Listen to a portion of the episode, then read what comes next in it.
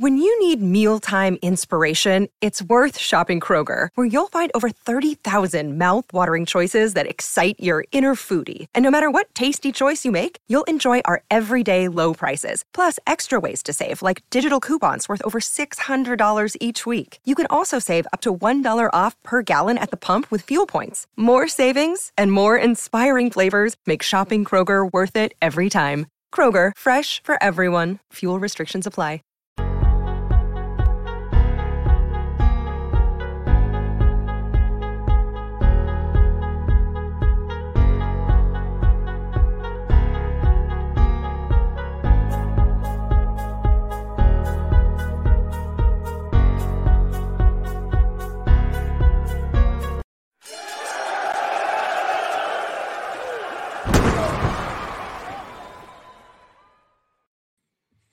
Here we go. Here we go. Here we go. Wednesday, you know what that means. It means AEW Dynamite and then the after show right here on Wrestling Inc.'s YouTube and Twitch with me, Justin LaBar, and my partner in crime, Alfred Konuwa, aka This is Nasty. Alfred, how you doing tonight?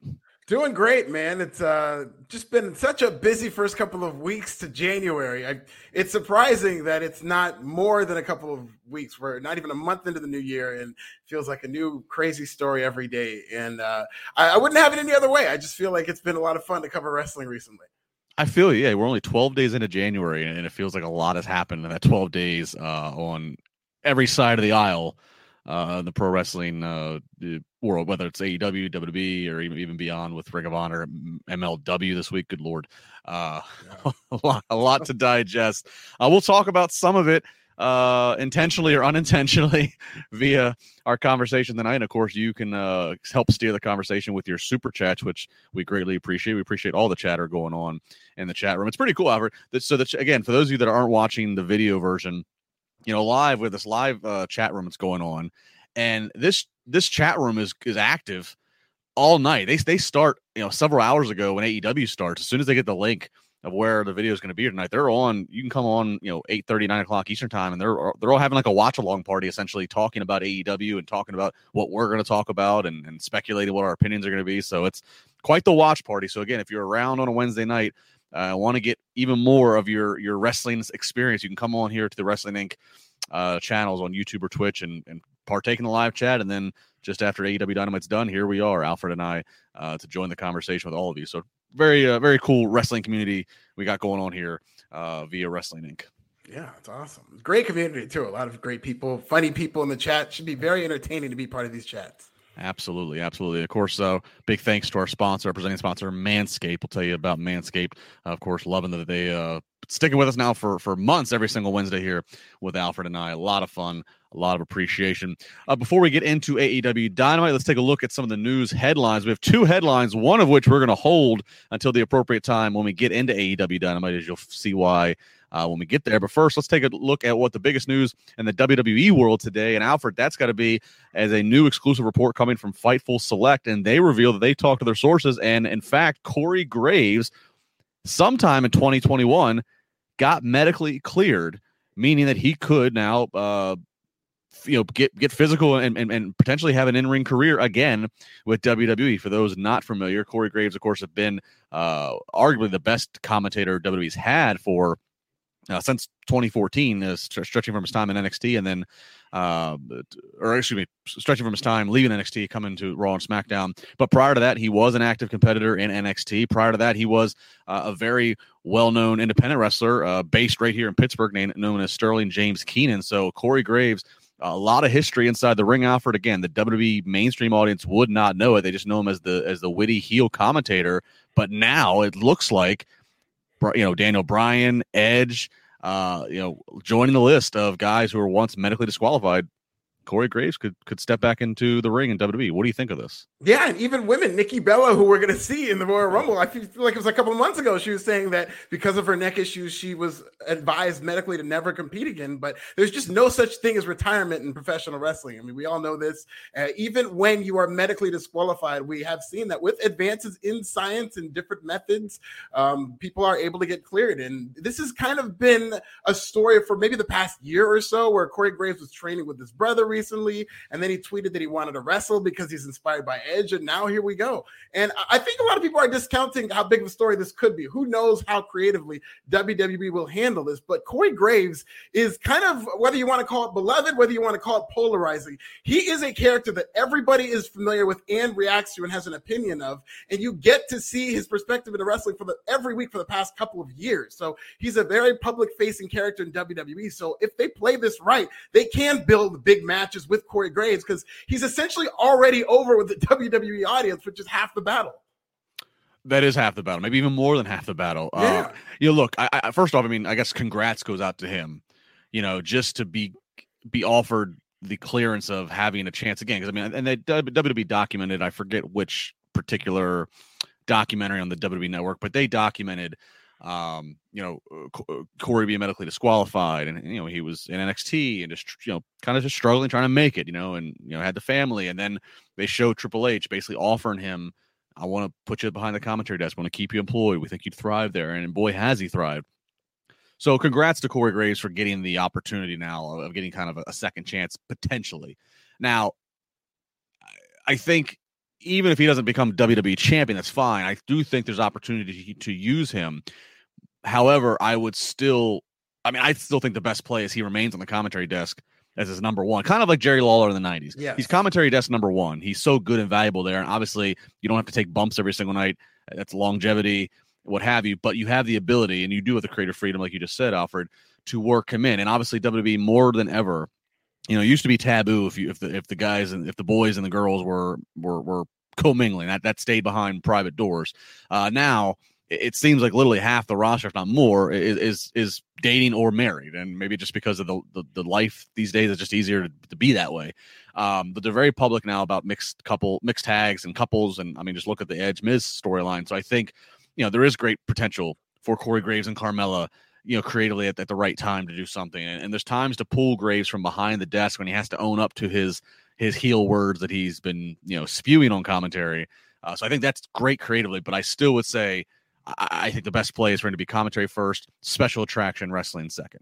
Hundred percent. I think that would be the best use of him as a glorified part timer who could build up his storylines while he's sitting right there in your living room. I, I, don't think they should overexpose him, and I think there's, you know, whether you want to call it money, whether you want to call it intrigue, or however you measure people's interest. I think there is a lot of interest in Corey Graves wrestling if they play this right. I do too. And sure, he is over. I mean, he, he essentially gets to cut a three-hour promo or two-hour promo, depending on what show he's on, every single week. Yes. Um, it, it just just advancing his character and advancing his opinions on the other superstars. And obviously, his opinion always has to be support the heel, bash the face. But he he gets his character over. He gets his voice over. So I think then if that can be directed towards one sole focus, one creative thing, if it's he and Carmella versus you know you know pick pick the opposition uh yeah you're right. He's already won. I think it's more than half the battle quite honestly. Yeah. uh mike d with a super chat first one of the night. Appreciate it. Five dollars. Says natural disasters hall of fame question mark or earthquake and tugboat solo in the hall of fame near future? Uh yeah i was having this conversation monday with raj and jack trying to remember who's in the hall of fame already. If they're not i would definitely put them in as a natural disaster earthquake and typhoon. That was the that was where the value was was the most. You know tugboat is what it is. Shockmaster is what it is. Yeah earthquake dressed up as um what was it golga and the, and golga. the cartman doll but yeah. natural disasters that's where it's at right there natural yeah disasters. i will say this if tugboat is to go into the hall of fame it has to be as part of the natural disasters with all due respect to fred ottman who was a good hand but i could see john tenta earthquake going into the hall of fame by himself in terms of wwe hall of fame i thought he was uh i mean i was a child when he was very popular so maybe he was more impressionable on me but he was a good, great big man worker and uh, even in different different gimmicks. I know WCW might not have worked out, but prior to that, he was a great athlete, and I think he was just uh, one of the more talented heels of the '90s. Absolutely, yeah. For, you know, Fred Ottman, every seems like a great guy from what everybody uh, talks about. He's still alive and hits the you know the convention circuits and the legend circuit. Uh, John Tenta, unfortunately, not with us anymore. I I had a thrilling experience. I got to meet him as a kid uh, oh. once, and he, I mean, he was he talking about larger than life. I mean, he was larger than life, but such a nice guy from what I recall. And yeah, hell of a career. You know, I had a background in sumo. Even I mean, it yeah. was a, a, hell of a career. And I remember that debut. Uh, I was in West Virginia. He made that debut coming out of the crowd, uh, you know, being posed as a fan who's taking a challenge, and you know, then then with his heel work as, as Earthquake, and yeah, a lot of stuff. Yeah, always fun to you know, we're getting that time. We're getting that to that time of speculating what the Hall of Fame class is going to look like this year. So Uh, right there, a, uh, a a good good request by our fans here. All right, so Corey Graves uh, again, kind of wrapping that conversation up. We'll keep an eye on it uh, just to kind of finish off, and you can read more detail on WrestlingInc.com, uh, attributing Fightful's report. Uh, the, Fightful did reach out to both WWE and Graves and did get responses from both parties, but neither party would confirm or, nor deny. So uh, make what you want out of that. But uh, Corey Graves could be uh, could be in the ring sooner rather than later. We'll keep an eye on that. All right, uh, let's go ahead and jump into AEW Dynamite here. Uh, Dynamite coming to you tonight from Raleigh, North Carolina. Uh, Raleigh, North Carolina. We kick it off with Adam Cole coming out with Bobby Fish and Kyle O'Reilly cutting a promo. Uh, rare promo open for Dynamite. They usually yeah. start out with, uh, usually, they try to get right into the in ring action, save promos and backstage stuff for later. But no, they start, start this one off with the promo in the ring. And, uh, Cole very happy. Uh, says that they're ushering in a new era. Uh, hint, hint, wink, wink, in AEW. Uh, the Bucks come out. They they weren't invited out there. They're a little unhappy with Fish and O'Reilly being out there, and the Bucks want to become. They remind everybody that it's their company. They want to be tag champions again. Bobby Fish and Kyle O'Reilly have the same goal. Adam Cole trying to play peacemaker. He doesn't like the fact that uh, his new school buddies and old school buddies can't get along here. We all need to sit at the same lunch table, so to speak. And he says, "Look, we're not going to be. You know, we're, we're, the strongest faction there is. We're not like those jobbers, like the best friends. And here comes the best friends, and all hell and brawl breaks out, including Kris Statlander stepping in there, getting Adam Cole's face. And logically, who should come out to defend Adam Cole? And it's Dr. Britt Baker. She comes out, uh, takes out Statlander, and even helps uh, Cole and the boys uh, finish off the rest of the best friends. So again, a, a unique start by AEW standards, Alfred. Uh, a lot of layers, a lot of a lot of stories. Jim Ross even said there's a lot of stories to follow here. Uh, what did you take away from this? Listen, I have no problem with the kind of WWE Raw style opening because it advanced the storyline. Coming out of this, we got something very newsworthy in that Britt Baker now seems to be a full fledged member of the elite. They are no longer doing a wink wink thing with Adam Cole and her dating. They're throwing it right out there. I, I think this is good in terms of how it advanced. Uh, you know, it's not something I want to see every week on AEW. I think we get enough of that. And it, it, does seem lazy at times. But if this was the end, it was a good way to get there because they're already feuding with the best friends.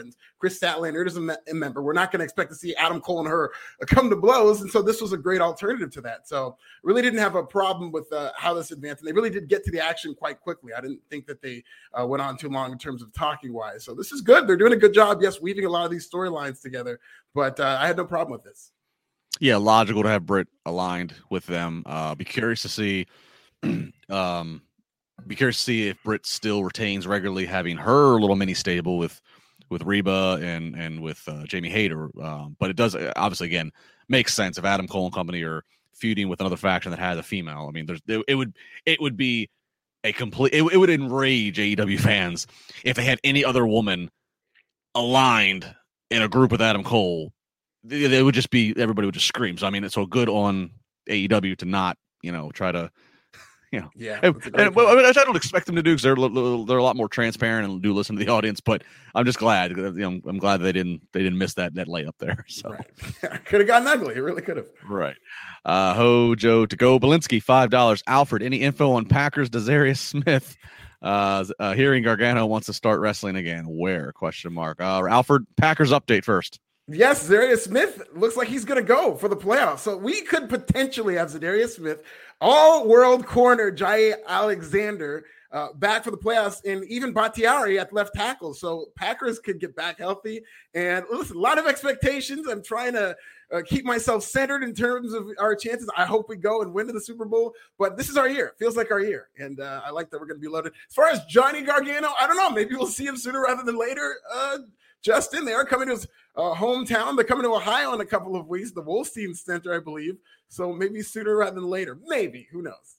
They are. I have my own thoughts about what will happen in Cleveland. We'll get to. Um, I actually, I don't know. You know, I, I feel like Johnny. Um, first off, I don't, I don't know necessarily if Johnny's going to be resurfacing aggressively anytime soon. I, I, I do truly believe there's something to him. Uh, you know, if he's got his child birth of a child coming, I think in February, I do truly see him taking just this time off and waiting through that and just you know being a new father and enjoying that and taking that in and making that adaptation to life. I could see him being somebody who pops up night after Mania. I really could see him remaining with WWE. You know, the more I think about this and and I, and I think about I think about how we've seen Johnny, how, how he flourished in NXT. Uh, you know, reading transcripts of interviews he's done recently, talking about his connect, you know, his just his his relationship that he formed with Shawn Michaels. You know, I I, I met, you know, I, I started working with Johnny over a decade ago, and I knew how much he loved Shawn Michaels. I knew Johnny then before he got to WWE, and you know, Shawn Michaels is his guy. So the fact that he's got to work professionally with him, I just feel like all those things considered, I feel like Johnny would stay put. He's he's there. Granted, he's never been on Raw. Never, granted, he hasn't never been a full time regular participant of Raw and SmackDown. He's still in the WWE umbrella. He's probably done with NXT, so it would be Raw or SmackDown that he goes to next. I just kind of feel like that always was the dream, and I feel like you know the financial security he could have, and and and you know it's always a risk you can get cut at any point. Yes, but I I just feel like he might recognize. Oh, there's a lot of people that have gone to AEW somebody has to still be a star in WWE. And maybe, and, and I know he believes in himself so much that he would believe that he could defy the odds of being one of the few that are top dog in NXT that can then become a top dog on Raw or SmackDown. So I, that's what I think. I mean, you know, maybe he shows up early in Rumble, what have you. Maybe I'm completely wrong. Maybe he shows up in Cleveland in a few weeks in AEW, but I had this gut feeling that he's going to stick with WWE. And when they reset their calendar after Mania, that's that's where we we see him uh, surfaces on Monday yeah, or Friday. So we'll keep an eye. But it's always those kind of stories are always fun uh, to keep watching. All right, another story we got going here is the very fun story of MJF and CM Punk. CM Punk's pursuit to get his hands on MJF. MJF uh, put his muscle Wardlow to the task tonight. And before we get to that match, Alfred, they show us a Wardlow Symphony video package, just kind of hyping up and, and re- recapping the dominance that he's had, uh, and especially the power bomb uh, gimmick that he's worked into. So, you know, that alongside the promotion that's been leading up all week on social media and such, they really uh, were telling you we don't know if Wardlow's going to win, but you knew that this was going to be a match to keep an eye on that was going to, you know, elevate him in some capacity. And oh, did it ever. So Wardlow comes out with MJF, and they note, of course, Wardlow's 40 and 6, uh, 40 wins, 6 losses, 18 wins in a row, going up going up against the 9 and 0 CM Punk. And folks, if you haven't seen the match, go watch it. But I'll tell you this: it is Wardlow all damn day. The theme of this match is Wardlow's strength and he's countering everything that CM Punk does. Punk's trying and trying, but he just cannot overcome. Um, you know, the only thing Punk encounters, he escapes one or two power bomb attempts at first, one way or the other. But Wardlow just continues to dominate to the point of where Wardlow delivers five power bombs. Normally he does four in the symphony, he goes five. He's ready for it to be done with, but MJF says, No, I want more. Wardlow hits a six power bomb. Then he hits a seventh power bomb. MJF says, No, that's not enough roll him outside, put him through a table. Power up number eight through the timekeeper's table. Punk's almost counted out. He makes it back in barely, and it was a very slow uh, 10 count by the ref to give him time. And then the attempt for number nine comes by uh, by Wardlow at MJF's uh, you know vehement request, and as Wardlow reluctantly goes for number nine, CM Punk has just enough time to roll him up in a small package and get the one, two, three. So, uh, so that I mean, just there. And then after the match, MJF just verbally harassing Wardlow, saying you can never win the big match. And it gets to the point where he's poking the bear. Wardlow grabs the finger, and the crowd rises. Oliver, we think this is finally going to be the moment. And Shawn Spears comes in to try to mediate and calm things down. I mean, look, Alfred, this this is as good as a win for Wardlow, if not better, right? I yes, I, I, actually this is what we were talking about last week, and this is a scenario that I kind of mapped out with Shawn Spears, not necessarily MJF, in that because he's lost so many big matches, are they going to? I think it was very important that they at least gave him dominance over CM Punk. And how generous was CM Punk going to be? Is he going to give him a visual pinfall where it looks like he has him beat before all the shenanigans start? And that's what happened. And I thought that if you're going to lose, this is about as good as you could look in that. He had CM Punk beaten multiple times throughout this match. And I thought his WWE tryout went very well. You know, there is talk that these WWE officials are very high on Wardlow. He does come off as a WWE guy. If you look at a match like this and see him really look so impressive doing very explosive looking power moves, I think it does work very well in his favor. And uh, I, I, thought that this was good in terms of you just didn't know what the bigger match was. Honestly, as much as they've been pouring into MJF and CM Punk, that MJF Wardlow, that reaction you were talking about, that was piping hot in terms of people like, oh, this is going to be the moment. So again, MJF, two money feuds on his hands at the same time. Two money feuds. Yeah, th- look, uh, you know, CM Punk, you know, returned to wrestling, you know, arrives at AEW in August. This was the most that CM Punk has done for AEW and I'm and and you know I'm not trying to completely discredit his match with Darby and some of the other matches he's had. But the bottom line is this is what CM Punk needed needs to be doing. I'm not saying CM Punk needs to be dominated to this extent by all the future of AEW. He was being, you know, he played into stories. Wardlow's bigger than him, stronger than him, just, you know, just overpowered him and flat out should have beat him, but he was so distracted by, you know, the, you know, the, the, the, the swarmy MJF that, that that's controlling him. Uh, but you know, when Punk came back, it was like, okay, you elevate the future. And, and of course, he's wanted to work with the future. It's why we haven't seen him work Chris Jericho or Bryan Danielson. He's working with fresh, new, younger opponents. But even then, it, it, it this has been the most giving. This has been the most impact that I can recall. And of course, the story helps. You know, there wasn't a long story with he and Darby. There was, wasn't a long story with he and uh, whoever the hell from Team Taz even fought. You know, there hasn't been those long stories. You know, this has a story and it's so that's so deep with MJF and Wardlow, and so this was this was CM Punk's greatest contribution to AEW to date, in my opinion. Oh, uh, and you, yeah, and you and you, you mentioned the uh, you know interest from WWE. So yeah, the other news story we're going to touch on that again you can uh, read about on Wrestling Inc. Uh, WrestleVotes at WrestleVotes, very um, you know very popular Twitter account that always seems to have a little scoop from the inside, noting that uh, definitely there are many people in WWE that, that, that have opinions that matter who uh, have their eye on Wardlow, are impressed with him, and would love to try to lure him over uh, contractually when that is possible. Um, and so that's again not a surprise, like you said. What I find funny about this is that is Wardlow actually, those you don't know, Wardlow he could have been a WWE guy before AEW was even a thing. Wardlow actually had a, a tryout both at the Performance Center and this never made air to television. So I don't know how many people know this. Wardlow was a participant and an undercover boss deal. Remember, the, remember Stephanie McMahon did, uh, did, did the undercover yeah. boss. Wardlow was one of the ones that she exposed, you know, revealed to be who she was, and okay, we're gonna give you this tryout, and he his story never made it to air. It never oh. made it to the final air. It was CBS or whoever the hell that was that did that. Yeah. Uh, so so not only has Wardlow been one of the crop of people that have gone on the PC, but he also was face to face sitting uh, in, in, behind you know with camera shooting he and Stephanie McMahon some years ago. So Wardlow was there for WWE to take. They passed on him for whichever reason. Uh, and so that's well, you know, it's kind of funny now. Uh, we look now, and he's he's got to establish himself in AEW and you know be be be positioned this way. So, and but of course they are interested in him. How would you? Not, why would you not be interested in him?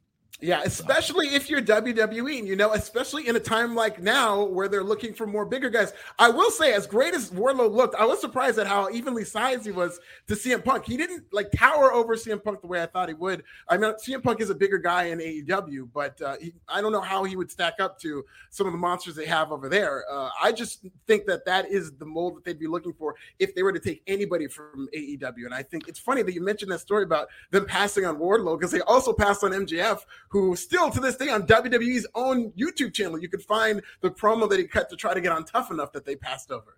That's awesome. That's awesome. Yeah, that is one thing. The size is relevant. You know, Wardlow's a Wardlow's a muscular big guy, but you are correct. His size is better emphasized in AEW that which by you know per per capita has smaller guys across the roster. So Wardlow is more of a big man in AEW's world. But you're right. When you put him in WWE's world, he's he's more akin to a Sheamus.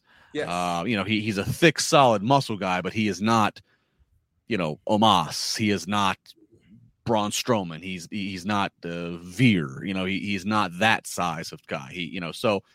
Um, but but nonetheless, but Wardlow, the things that he the crazy thing is with Wardlow, he loves to um, he loved Jeff Hardy. Wardlow can do a moonsault. He can do some things. We, you know, we've seen, we even saw in that cage match the Cody Rhodes. Wardlow can do some things that the guy his size really shouldn't, or, or you know, doesn't need to be doing. Shouldn't be doing. You know, I used to joke with him and say, "No, you don't need to bust out the shooting star press. Just hit the driver, hit the power bomb, whatever. Call it a night." But um, yeah, so stock has never been higher. You know, they're in Cleveland in a few weeks. I think that we got the tease tonight. I think that's the spot where you finally have him snap and finally get his hands on, on MJF. They teased it tonight. The place was like a pressure cooker getting ready to explode. Spears cooled that. I think in Cleveland is where you make that happen. Okay, so here's my question about that because that would be incredible. He would showcase as a star, and I do think that that would be a great spot for that. But then when do you do the match? Do you immediately do it? Because this is something I could see on pay per view, but I mean, it seems like CM Punk is going to go before Wardlow. So do you just let that kind of simmer and hold that on the back burner at the risk of it getting cold by the time they get to the match, or do you do that before you do CM Punk and MJF? Here's what I think. This is this is this is my my thought. Because you're right. I think the Punk match has to happen first. I, I agree. I, I, think you can draw the Wardlow match with MJF out longer. I think what the, the the newest wrinkle that happened, whatever last week or whatever week it was, was the MJF um, revealing the, the, the fine print in the contract of Wardlow working for him, and that everything that Wardlow does basically just de facto goes to MJF, titles, everything. I think you have Wardlow finally snap and and attack MJF. Maybe MJF even says you're fired or whatever we get we and then sometime after that we get a Punk MJF match, but Punk even says, "If I beat you, not only is Wardlow rehired, but he has no bond to you. He is completely a free man." And so you have essentially it's not for a title, but it's essentially Punk who has so much respect for Wardlow. Wardlow just came out and kicked his ass and did it completely clean, no heel antics, just straight up overpowered to beat his ass. Punk has a respect for Wardlow and says, I'm going to fight for this guy, you and me, Max. And when I beat you, this guy gets rehired. That's I love that. That's how I would go. That's great. That's a great storyline in the 20. Yeah. And and then the storyline is still fresh in your mind. So that would yeah. be a good way to do it. That's that's how I would, uh, you know, and, and, I'm just as me shooting here, but that's that's how I would go. But Wardlow, and nonetheless, stock is at a all, time high. He's got the crowd behind him that, that's growing with him. He's got the he's the movie star good looks. He's the kind of guy that if Manscaped wanted to have a pro wrestler be the spokesman, Wardlow's got it all. All right. The, the, the, the, man with war in his name is not screwing around with having any unkept uh, any unkept uh, situation. I'm gonna I'm gonna I'm gonna I'm gonna I'm gonna report that. I'm gonna tell you that. That's got to be the fact. Uh, again, cheers to 2022 from uh, Manscaped. And whatever your New Year's resolution is, that's great. But make sure you add to the resolution to keep yourself groomed and tuned down below the waist. Uh, how about having clean, shiny balls all year round? Our sponsors at Manscaped are here to save your balls this year and make the ball drop into 2022 the cleanest and sexiest ever. Set your first New Year's resolution. That should be your first one with good intentions and join the 4 million men worldwide who trust Manscaped. And now, with our exclusive offer that we are going to give to you, that we do with our wonderful code, and that code is WINC20 and what that code will get you is you're going to save 20% on your order of your products and you're going to get free shipping when you go to manscaped.com. There's a lot of products you have to choose from. Of course, there's the entire performance package 4.0 uh, that's got the signature lawnmower 4.0 trimmer. You have the brand new ultra premium body wash. You have the crop preserver, crop reviver. All great for the for the aromas. You don't want to have anything foul going on there to the nose. That's important. Um, of course, you have the complete set that can all fit in the nice travel bag. You have the anti chafing boxer briefs as a great little gift there. I love it. There's also the wonderful t shirt just to be comfortable. So, again, the body wash, brand new, smells great. Uh, cologne infused, aloe vera, and sea salt to keep your skin feeling clean, nice, and moisturized. Uh, so, kick all of that discomfort and poor hygiene to the curb this year and use the best tools for the job. And that is all at manscaped.com. Save 20% plus free shipping. Manscaped is part of my daily regimen, no, no, matter what it is. And I'm not saying I have to shave every single day, but even if I'm not shaving, I got the body wash and I got the shampoo. I also have the nail clippings and the filings. I also have the wonderful cologne. Whatever it may be, the travel bag, it goes with me every time I'm, I'm traveling. Anything that Manscaped has, I've gotten it, and it is all quality product. The mission is great. The results are great. The deal is great. Save 20% plus free shipping. Again, 4 million men worldwide. Two of them right here. Uh, Alfred, I know you don't mess around anymore. You have Manscaped as part of your bathroom uh, deal. Have Manscaped, love Manscaped. Uh, really, just you'll never feel better, and more aerodynamic. Uh, you'll never smell better down there. It's just completely changed everything. So thank you, Manscaped. I can't thank them enough. It's a new year, no pubes in 2022 with Manscaped. Check them out, manscaped.com. All right. Uh, back to the program. Again, thanks to Manscaped for all of their support every single week here on Wrestling Inc. Up next, Powerhouse Hobbs versus Dante Martin. Taz is on commentary to narrate his team Taz trying to get a victory. Uh, Powerhouse Hobbs, nice, nice ringer. Little, little, little nod to Harlem Heat is what I took there. Yeah, like yeah, very much. It's kind of starting to get away from the more Taz influence, but he had the flames on there, and yeah. I very much liked it. I dig it. Uh, this is again uh, Powerhouse Hobbs living up to the name Powerhouse, showing off his strength on Dante Martin. Uh, at one point, Ricky Starks get on the apron to try to cause a little problem, and then he gets pulled off by who? Who? Jay Lethal. Jay Lethal yeah. has resurfaced and pulls Ricky Starks off the apron. But while that kerfuffles going on. Dante Martin hits the nosedive off the ropes and ends up getting the pin on Powerhouse Hobbs. So kind of like the same way in a different way, but similarity to the Wardlow Punk. It is all Hobbs in the power game, but then slips a banana peel uh, at the end and via because of distraction ends up getting uh, pinned by Dante Martin. But again, the story here, Jay Lethal, Alfred how many days has it been since we saw Jay Lethal? 35 days. In fact, I was so concerned, Justin LaBar, that I days ago placed a call to the authorities. It is on my YouTube channel, Pro Wrestling Bits. Uh, a very contentious call that didn't go anywhere. Uh, I'm not saying I'm the reason that they've located him, uh, but it is interesting timing that after the call to the authorities, we have now located Jay Lethal. So thank everybody who participated in the Jay Lethal search party to raise awareness for this cause. He is back on television. That's good. That's a step in the right direction. Uh, it just it, it, the elephant in the room here is also that you would think this is a spot Lio Rush would come in there because he was involved with this. And uh, after the comments that he did make over the whole Big Swole controversy, you got to wonder if he's been replaced with Jay Lethal. Uh, but uh, it, it, does kind of remind me of how WWE used to book black talent, where they just kind of put them all in there uh, together, and uh, we're not really told why they're fighting. I feel like because there's a big bang audience now coming in, a lot of potential casual fans, they did a good job in those first couple of segments, setting up all the different storylines and explaining why they were fighting. And I think that that was lacking with this match. Yes, if you have not seen the video, go check out Alfred's video. Uh, he does place a call to the authorities to, to, to the dispatcher about Jay Lethal missing. Um, there's some questions on the other end about description of Jay Lethal.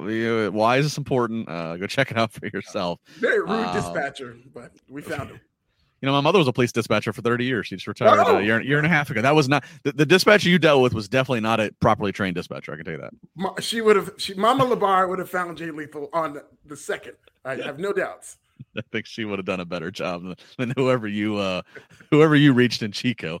Um, so uh, take a look at that video. And again, um, yeah, here we are. So uh, Powerhouse Hobbs getting some TV time. I, am he's probably my favorite of the Team Taz guys. Uh, yeah, we talk about Wardlow. I think Powerhouse Hobbs is also right up there in terms of a powerhouse. How explosive he is. I just love seeing how he's developed as a wrestler, and I I do think there's a lot of potential there with Powerhouse Hobbs. Yeah, I mean, I, again, I, I, I Taz has a lot of credibility. I say that you know Taz got a lot of credibility from his ECW days. We know that Tony Khan loves ECW, so I have no problem with Taz being there, and I think he's great on commentary to have as a, um, you know, as a role as a as just add depth on the commentary. I just, I'm sorry, I just don't think Team Taz has just done the benefit to anybody uh, that was intended. You know, I mean, Powerhouse Hobbs looks good individually. Ricky Starks looks good individually.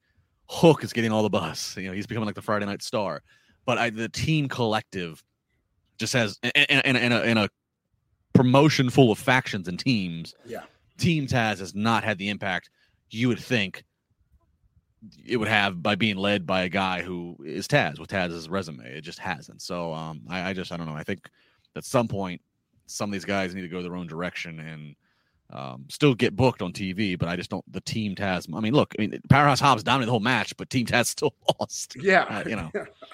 So I, I don't know. We'll see. Backstage, we get Chris Jericho. Um, he gets interrupted by Eddie Kingston. They're having verbal jabs here. They both want a piece of Daniel Garcia in 2.0 and have their eye on Daniel Garcia, who's in the main event tonight against Sammy Guevara. Of course, that's part of Jericho, one of Jericho's boys. So uh, Eddie Kingston and Jericho setting up some of the issues that they're going to uh, have later in the night. MJF runs back out, Alfred and uh, he's so mad. He, he knows Punk's down and out. He he's furious. It's it's finally time to get the people the match they want. So next week in Washington D.C., it is CM Punk versus Shawn Spears. Oh, swerved again. Swerve, bro. That's what I mean. It times out. DC next week. You know, Punk beats that one. Then we're in Cleveland. I, you know, I mean, I don't know. They can't do that, right? They can't just give a one week build of like it, it, Spears can't lose next week, and then they only give a seven days build to MJF and I Punk sure on not. a that dynamite in Cleveland, and then yeah. that can't happen, right? I hope that doesn't happen on TV. I think that's a pay per view worthy. It could be right. an event of pay per view, really. And I, I like this because this is another version of MJF's five labors. This is a staple of MJF's character. And he was even doing this before the five labors, where he would put, uh, I think it was Dean Ambrose, or no, it was Cody, put through all these different labors that he had to get through. And so this is another version of that. And he's doing it in a different way, where he's teasing that he's going to face CM Punk, but then at the last minute, he's got another obstacle for him. So I'm fine with this. Yeah. Yeah. So, uh, yeah, I mean, yeah, it makes sense. I mean, go through everybody you have, go through Spears. Um, so yeah, we'll see. I mean, I, and then it's like, does I mean, does he throw FTR out in the way of CM Punk? Does that buy you a few more weeks? I don't know. We'll see. All right, Hangman Adam Page promo. He comes out, talks about how he's gone 90 minutes in the ring with one of the best in Bryan Danielson. Uh, and, and, as great as it is that he still is champion, he wants more. He wants a new challenger. So cue Dan Lambert, who comes out there and says, "Look, I can't argue. You've been you are out there, you know, going up against Bryan Danielson. You're the champion. You didn't pull the Cody Rhodes politic way. You earned it uh, the old fashioned way. The only thing you didn't earn, the only thing I'm not buying a new Hangman Page is cowboy. You're not a cowboy. Um, you know, he, he relates him to the YMCA, to the, the village boys, village people, cowboy, uh, which is really comical. Um, Page fires back his cowboy credentials of growing up 90 you know 90 miles away or whatever it was from Raleigh on a, on a farm with cattle in Virginia and come on here in the ring I'll put my cowboy boots up your ass and show you show you what I got. Uh, he referenced that he turned down a six figure contract to come to AEW and start fresh from a company. Uh, Alfred refresh my memory did, did, do we know did, was he offered a, a six figure contract from WWE did he turn that down? Is that what he's referencing? hanging on a page? Yeah I don't know if that's what he was referencing. Yeah, I didn't know what uh, they were talking. Oh, maybe. Oh, you know what? Yes. Okay, it was before AEW started. The Elite and Triple H had negotiations, and okay. I'm sure there were offers on the table, if nothing else, to get them to stop from starting AEW. And so in the final hour, they did get offers. But I guess now we know whether it's kayfabe or not. It was a six figure offer. There we go. Yeah, he mentioned that. Uh, so uh, yeah, that's all going on. So you know, Dan Lambert, of course, saying I'm not coming in the ring there, and then music hits, and here comes a returning Lance Archer. Now, Lance Archer was last seen uh, getting beat up by Lambert and crew. So Lambert uh, running like a scalded dog, but only to see that uh, Archer's not there for Lambert. Archer's there to attack Page, and he does so.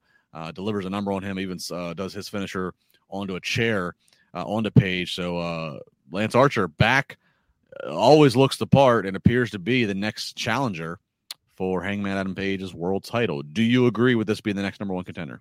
I think this is fine. I, I, see this as more as a TV feud, but I love how this was done because it was kind of reminiscent of Bobby Heenan's "But whose side is he on?" where the announcers aren't necessarily made to look like fools. You know, anybody doubting, maybe if you're a smart fan, you're doubting that uh, Hulk Hogan is there for good reasons. Bobby Heenan saying "Whose side is he on?" kind of swerves you, like, oh wait, maybe you know he is going to be a, a babyface. But he did this with Lance Archer, where um, Dan Lambert was saying there's a world champion right there in the ring. So you're thinking that Lance is going to ignore this heel and go after Lambert. But I thought that it was a good swerve to um, Hangman on Page because I think it was pretty obvious the second that Lance Archer walked out, he's probably going to end up going after Page and be the next challenger. Uh, but I, am fine with this. I think they're going to have a good match. I don't see this going too long, and uh, it's good to see Lance Archer back and healthy. That's for sure. Yeah, I'm a big Lance Archer fan, and I, and I think you know AEW has done it this hasn't done enough up to this point with some of the big men they do have. So I think you know getting Archer position. I, I don't know what the story is. Where I, I you know I guess we're done with he and Jake the Snake. I know Jake you know has had different uh, health scares, what have you. I don't know, but I, I loved heel Lance Archer with with menacing Jake and them in the backwoods and kind of having like Fight Club in the in the backwoods, uh, you know, yeah. in the country. But um, yeah, good to see him back. You know, it's funny you mentioned the Bobby Heenan thing, and if again, for any of our younger fans who didn't pick up on this, this is a uh, Alfred's referencing '96 when Hulk Hogan resurfaces in WCW. Uh, we think to attack the invading Hall and Nash, only to uh, join them and, and become and form the NWO. Um, I know some people might be like, Justin, why are you, why are you uh, mansplaining one of the biggest moments in history. But you would be surprised. We have some younger right. fans who were not even alive in '96 who may not know that ref or they know Hogan's with the NWO, but they don't know that Bobby Heenan famously screams the words on commentary. But whose side is he on? As Hogan uh, looks to be coming to WWE's eight. It's funny. I always thought for years, Alfred, in the moment and then for years after, I always agreed with what you just said. I always thought it was kind of like reverse psychology of like, well, here comes Hogan, who's never been a bad guy, you know, at least in the mainstream, and never been a bad guy at that point and of course he's coming to help WCW. And then like Bobby says, well, whose side is he on? Because we don't know who this third man is. I always thought it was a reverse psychology. I always thought Bobby Heenan was being really brilliant. However, and and God and rest in peace, and one of the greatest talkers I ever, Bobby Heenan. I since have gotten to talk to people who were in WCW at that time, people that were in key points, even with commentary, and they have said to me in so many words, "No, Bobby just almost completely spoiled the yes. damn thing." Uh, Bobby didn't necessarily bring his A game in his WCW years. he liked the paycheck.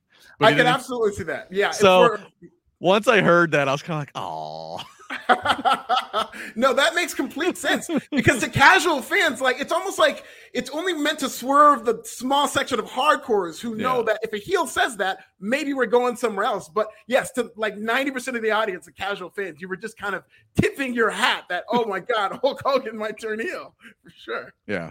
It got to the point where I think they kept they literally kayfabe Bobby on something, so he would have to genuinely be surprised from there, so he couldn't spoil something.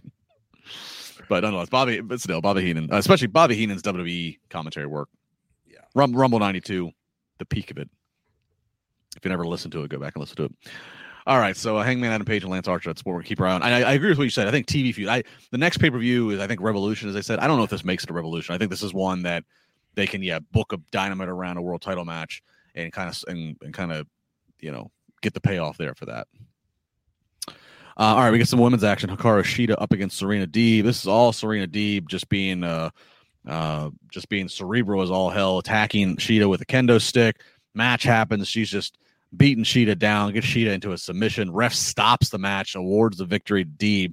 Post match, Deeb uh, again beating her down with a kendo stick. So really trying to get an edge uh, on Serena Deeb here, trying to elevate her as being a, a more credible heel in this women's division. Did you buy it? Uh, yeah, I, I, like how this is done. This is kind of an old school tactic. Uh, they pulled it out pretty well. I thought it was weird how Tay Conti and Anna Jay ran out. And this is what they did with Jericho a couple of weeks ago, where he runs out way after their allies have just been beaten up. The yeah. damage has been done. They walked right by Serena Deeb, who's standing right there. They could have pulled up, and I think they were with Skye Blue. And they just blew right by her to go to their friend, which is – it's like where were they beforehand to prevent something like this? But at the same time, I did like Serena Deeb's work. I think she remains criminally underrated in terms of not only her value to the women's division to help them get better and far along, but as a character, I think she's coming along. Yeah, this is the right move. You know, if she just going back to Japan soon, um, you, you know, use her use her to elevate a heel. Serena Deeb, again, a great woman to have in the locker room. I don't I don't foresee her being you know women's champion or, sure. or, TBS champion, but she's just a good hand, a good a good experienced voice to have in the locker room. And so I have no problem trying to fire her up a little bit and make her credible. Um, you know, maybe as one of the first credible challengers for a Jade Cargill um, that Jade knocks off. Um, just because Jade's obviously more of the babyface side versus Britt being a heel side of, of, of the champions. So yeah, I, I, think this was just fine. Um, I think they have to just. My biggest thing with AEW is I think if that's what we're trying to do, if we're trying to make Serena Deeb one of the top heel contenders in the women's division, I need to see it consistently on Dynamite. Yeah. I don't need to see I I'm sorry Rampage, I'm sorry Dark, I'm sorry Elevation, I'm sorry being the elite, I'm sorry Tony Khan's personal blood like I, I, it's great that you have all this content for your diehards to absorb. It's great you have all this content time to get guys and girls some in-ring reps and get them in front of the live crowd and and it's even the indie talent they bring on for one-offs. It's it, it's great for everybody. All that's great, but it's my biggest gripe I say with AEW is that they sometimes just assume everybody's watching everything. Yeah, like you know, if you didn't watch the Battle of the Belts, you're wondering why. What there's, there's an interim champion, Sammy. Like, like I just, I just, I just, they have to focus. Wednesday is still their flagship. So if this is if this is a priority, Serena Deeb being a top heel, she needs to be on Dynamite the next coming weeks, repeatedly featured or shown being that heel. It cannot be put on the different nights for the next three four weeks and expect everybody to be following along. I just don't appreciate. I don't. I don't agree with that. So yeah, just, and there's a lot of inconsistency with that women's division because you typically really get one women's match uh, per week, and so there's only so much they can do to advance their wrestling storylines. And I think that lends itself to people going missing for you know weeks on end before they're able to get them back in the mix. Yeah. So um We'll do that. Uh, I see she's uh, lighting up the chat room uh, with her appearance. Hey, hello, Isa. Happy birthday! She had a rouser of a birthday uh, bash last night on NXT, and then before that on our uh, NYC Demon Diva stream on YouTube. I know. I'm so sad I couldn't join it. I was already occupied, not even near a device to, to jump in and, and, have a shot. But again, happy birthday to her. Glad uh, everybody's celebrating Isa and celebrating the birthday and celebrating her here with us on Wrestling Inc. All right, up next, hometown advantage for Matt Hardy, uh, just uh, several miles away in Cameron, but Raleigh's where he flies in and out of, so it's just as good as being his hometown. Matt Hardy uh, is going to have a match, but first is in ring with Private Party, cuts a little promo, says that uh, he's going to delete Penta and send him to the hospital so he can join his brother Phoenix. So here we get Matt versus Penta. Um, uh, you know, competitive match. They even go to commercial. Uh, conclusion is going to come here. Matt misses a moonsault uh, and then Penta hits the Fear Factor pile driver. And so Penta gets the win. Matt Hardy's now nowhere to be seen. He's done here. Now this is Penta cutting a promo. He has got a message for Malachi Black. And before he could say too much, lights out. Here comes Malachi Black. Malachi Black's in there. Uh, he tries to go at it with Penta, but then here comes Griff Garrison and Brian Pillman Jr. They still have a bone to pick. So now it's three on one, an unlikely uh, allegiance here for the moment of of Penta and the uh, the varsity blondes. Malachi Black noting it's three on one. This is a problem. Cue the lights go out again. Back up. Uh, slightly even more as the debut of Brody King as he's standing side by side Malachi Black and he takes care of everybody in the ring. So Brody King, as we had been rumored and thinking it was going to happen based upon vignettes, based upon rumors, standing there side by side with Malachi Black and Alfred. These two guys visually, that's a hell of a pairing. It really is. That House of Black is something else, man. And they're already even teasing Julia Hart eventually going over there. And so I really did think that Brody King looked very uh, impressive. I liked the fact that he did come off as a big star because the second time those lights went off, the fans really popped for him. And you know, this it looks like it's going to be a fun stable. I, I, always have said that Malachi Black should be somebody who's more of a loner, but if you're going to give him a group, you make it all about him and they're disciples of Malachi Black. So it looks like this is the direction they're going. So I really had my eyes on this match and segment. You know, Tony Khan had teased on Twitter a surprise. And I get a little weary with the, you know, I get a little weary with him teasing surprise. Let's not like let's let's just I'd rather you say nothing and just let things happen than like build up an expectation. Uh, but nonetheless, I have my eye on this because I'm looking. Okay, we know Brody King eventually is probably coming, so I'm wa- waiting and watching for that. You know, knowing that that's that's there. Also, you know, look, I'll, I'll be honest with you. We're in Matt's backyard. Matt's going up against Penta under the context of Penta's flying solo because his brother is down and out.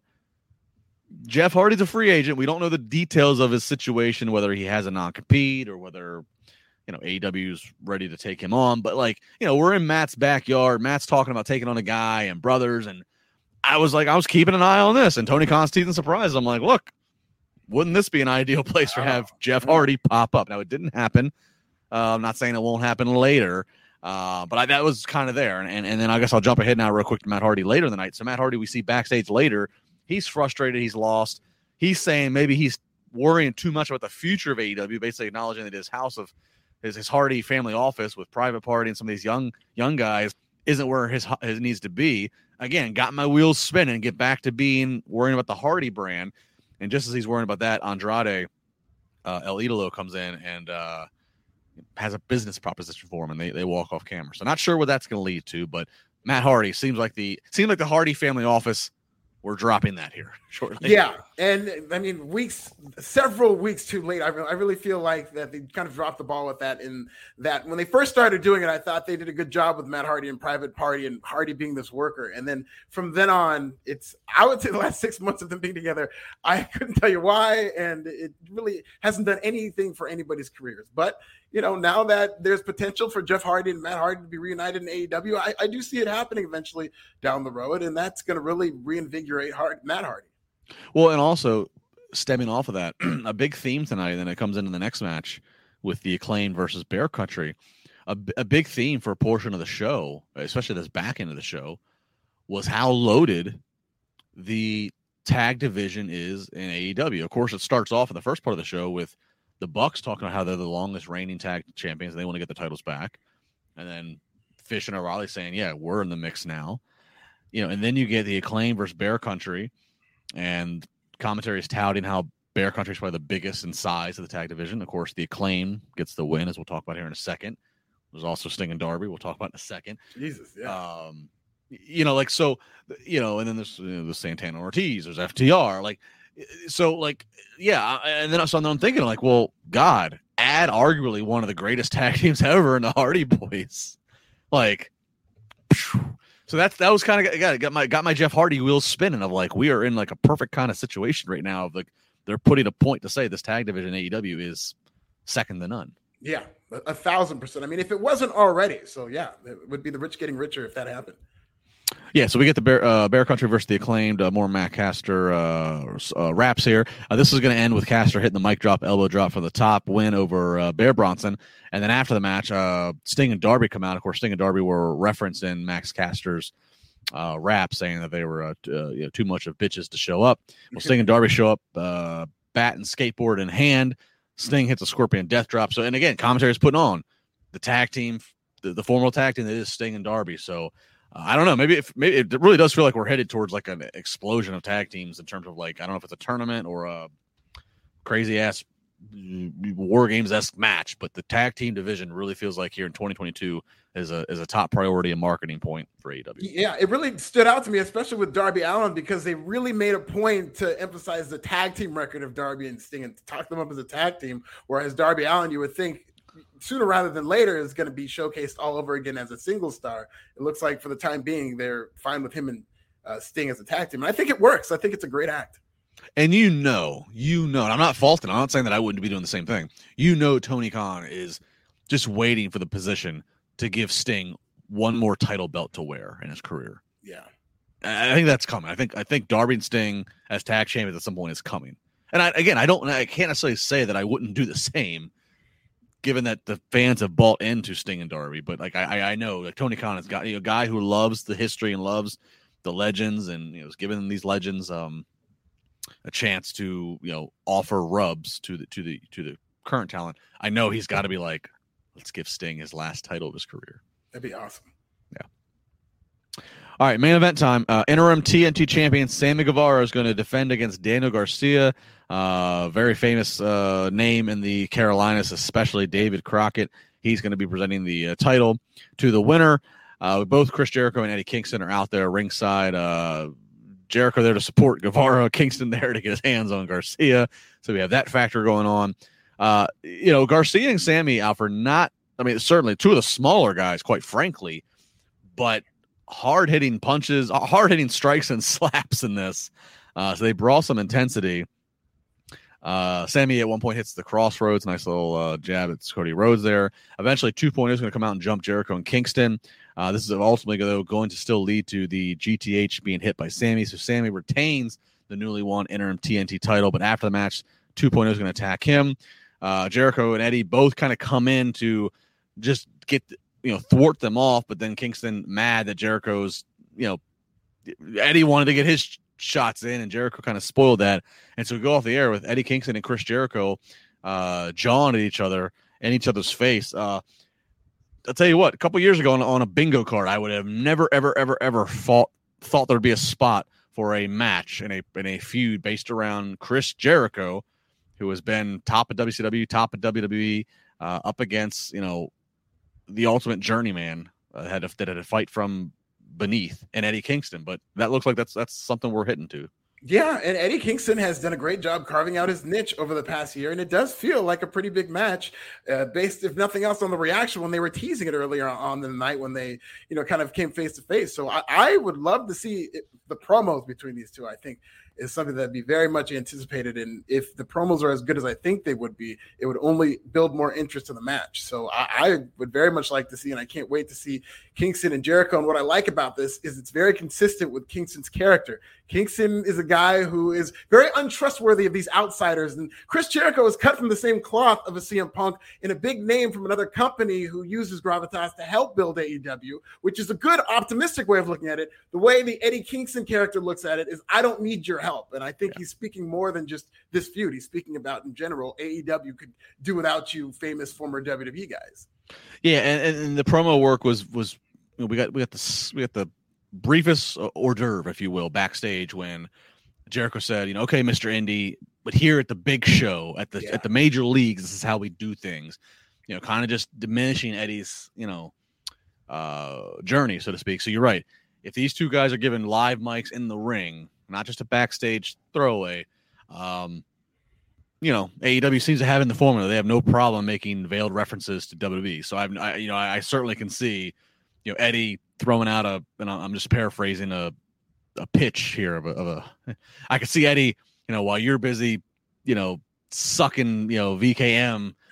I, I, was I was I was doing the real work. I was I was doing it the real way. You know, I mean, I could see those, those you know, and and and that that kind of a battle, uh, and then it makes me wonder the match style clash uh, of what that match looks like. Uh, and I guess it's, maybe it's the same style clash you go into wondering what a punk match is going to look with Eddie Kingston.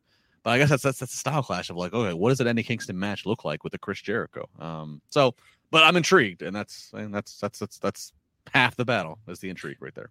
Yeah, and Jericho has been teasing bringing back the Painmaker character, which is more Japan influenced, and Eddie Kingston is, of course, very influenced by all Japan. So I could see something like that uh, to make their styles maybe mesh a little more. Yeah, no, that's a good call. I hadn't even thought of that, that angle, but you're right. Eddie Kingston's so influenced by the the Japanese uh, wrestling scene. So that was AEW Dynamite tonight in Raleigh. Um, again, next week they are in DC. The following week they are in Cleveland. So keep an eye out on all things Wardlow, all rumors that are Johnny Gargano.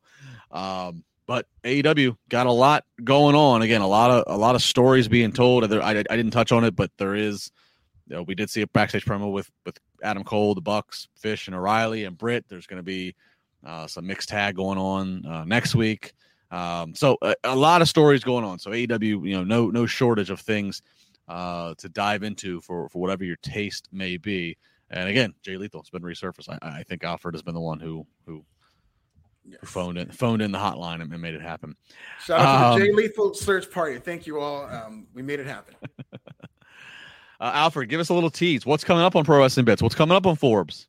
Pro Wrestling Bits right now. I've got the uh, latest clip, not only the Jay Lethal phone call, which is doing very well. Uh, thank you so much for supporting it, uh, but also a game of pro wrestler or pro skater that I played with the Carson City clerk to see if she could tell the difference between a pro wrestler in AEW and a pro skater. We had a lot of fun doing that. Of course, more coverage for this MLW lawsuit, which actually leaked way before it was supposed to come out. So it was a very wild day for me yesterday. So check out on Forbes and then YouTube Pro Wrestling Bits. We have a lot of fun hang on real quick. Let's, let's, let, we got a minute here. We're not even at it. We're we got like four minutes. So we hit an hour.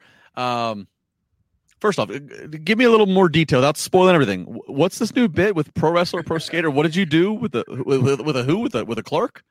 City clerk of Carson, a dear friend of mine, Dr. Khaleah Bradshaw, who's also the Carson City clerk. We played a game of pro wrestler or pro skater. I wanted to see if she was able to distinguish the difference. So I showed her six skaters, six wrestlers, of course, in different orders and whatnot, and asked, Is this a pro wrestler or pro skater? Uh, no spoilers as to how she does, uh, but it was very interesting to see. And then we also riffed on the rest. What do you think about this person? Positives, negatives. I was very uh, surprised uh, in terms of who she was into and some wrestlers who she said she wasn't so much into. But uh, we had a lot of fun, gained a female's perspectives in terms of, you know, obviously she doesn't speak for everybody, but she had a lot of very interesting perspectives. I think I don't really hear in terms of wrestling as to what she thought about these wrestlers.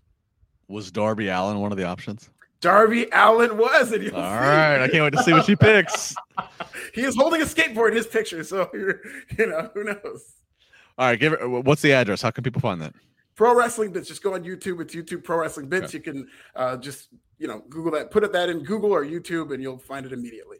Yeah, and then uh, the MLW. So MLW is filing a lawsuit against WWE. Basically, basically, if I'm paraphrasing this correctly, and, and, and stop me if I'm wrong, they're basically saying that WWE and, and Stephanie McMahon and execs basically whispered in the ears of, of major of, of, of major distributors saying, "Don't work with them. Don't whatever with them." That that that's the gist of it, right? Yes, for Tubi because it is owned by Fox. WWE works with Fox, and the allegation is that WWE interfered in MLW's deal, which was all but signed, sealed, delivered, but then it was nixed. Uh, reportedly, because WWE stepped in and said, "Do not work with this other wrestling company," and so now MLW is alleging that is an antitrust violation. And then AEW, I mean, one of the original. He's not featured much regularly right now, but he's one of the original ones of it. Joey Janela. He's been publicly kind of saying, "Screw." he's rooting for WWE in this because Yeah. he has a bad taste in his mouth for lack for for the the pay or lack thereof that MLW reportedly, according to him, uh, allegedly gives their talent. So that's wild in its own right that he's uh, advocating for WWE to win this win this Yeah. legal battle. Especially given his ties to GCW. He's a guy who has his own wrestling shop. He should be rooting for the little guy here, but Joey Janela is very unpredictable in where he falls in the spectrum. Uh, again, uh, well, on the East Coast here, we we have uh, we have what fifty two minutes to go. Uh, it's still January twelfth, but it's been a wild twenty twenty two already. So a lot to take in. All right, again, as always, please tweet us. He's at this is nasty. I'm at Justin LaBar. How are you consuming this podcast? What is it doing for you? What do you want to see or hear more of? We're open to that. Just be just be nice. There's so much negativity. Just be nice. I'll take I'll take criticism and suggestion, but be nice about it. Let's not get personal. But tell us, what do you want more of on this podcast? How are you enjoying it? Uh, what can we do to make it more, uh, even more enjoyable for you? However you're consuming it, I love to hear that stuff. It's one of my one of the best things. Waking up Thursday morning and seeing my Twitter feed of like, hey, I'm doing this. I'm going to work. I'm driving. I'm at school. I'm I'm dropping my kid off. Whatever. It, it's it's good to hear. We really appreciate it. Again, big big thanks to Manscaped.com uh, for all of their support. Again, WINC twenty is the code to use if you're a fan of this podcast to try out the wonderful products they have. Alfred's already told you he's got a lot of great stuff going on there. Very exciting. Uh, at this is nasty at Justin LaBar. Thanks for all the comments. Thanks for all the super chats. Like, share, do the thing. Tell a friend. Tell a friend. Tell a friend. They'll tell another friend. That's how it works. We'll see you next Wednesday here on Wrestling Inc. Sick of being upsold at gyms? My guy, you're currently a base member. For $90 more, I can upgrade you to our Shred membership. For 130 more, you'll be a Swole member. And for just $300 more, you'll reach Sweat Platinum. At Planet Fitness, you'll get energy without the upsell. Never pushy, always free fitness training and equipment for every workout. It's fitness that fits your budget. Join Planet Fitness for just $1 down and $10 a month. Cancel anytime. Deal ends Friday, May 10th. See Home Club for details.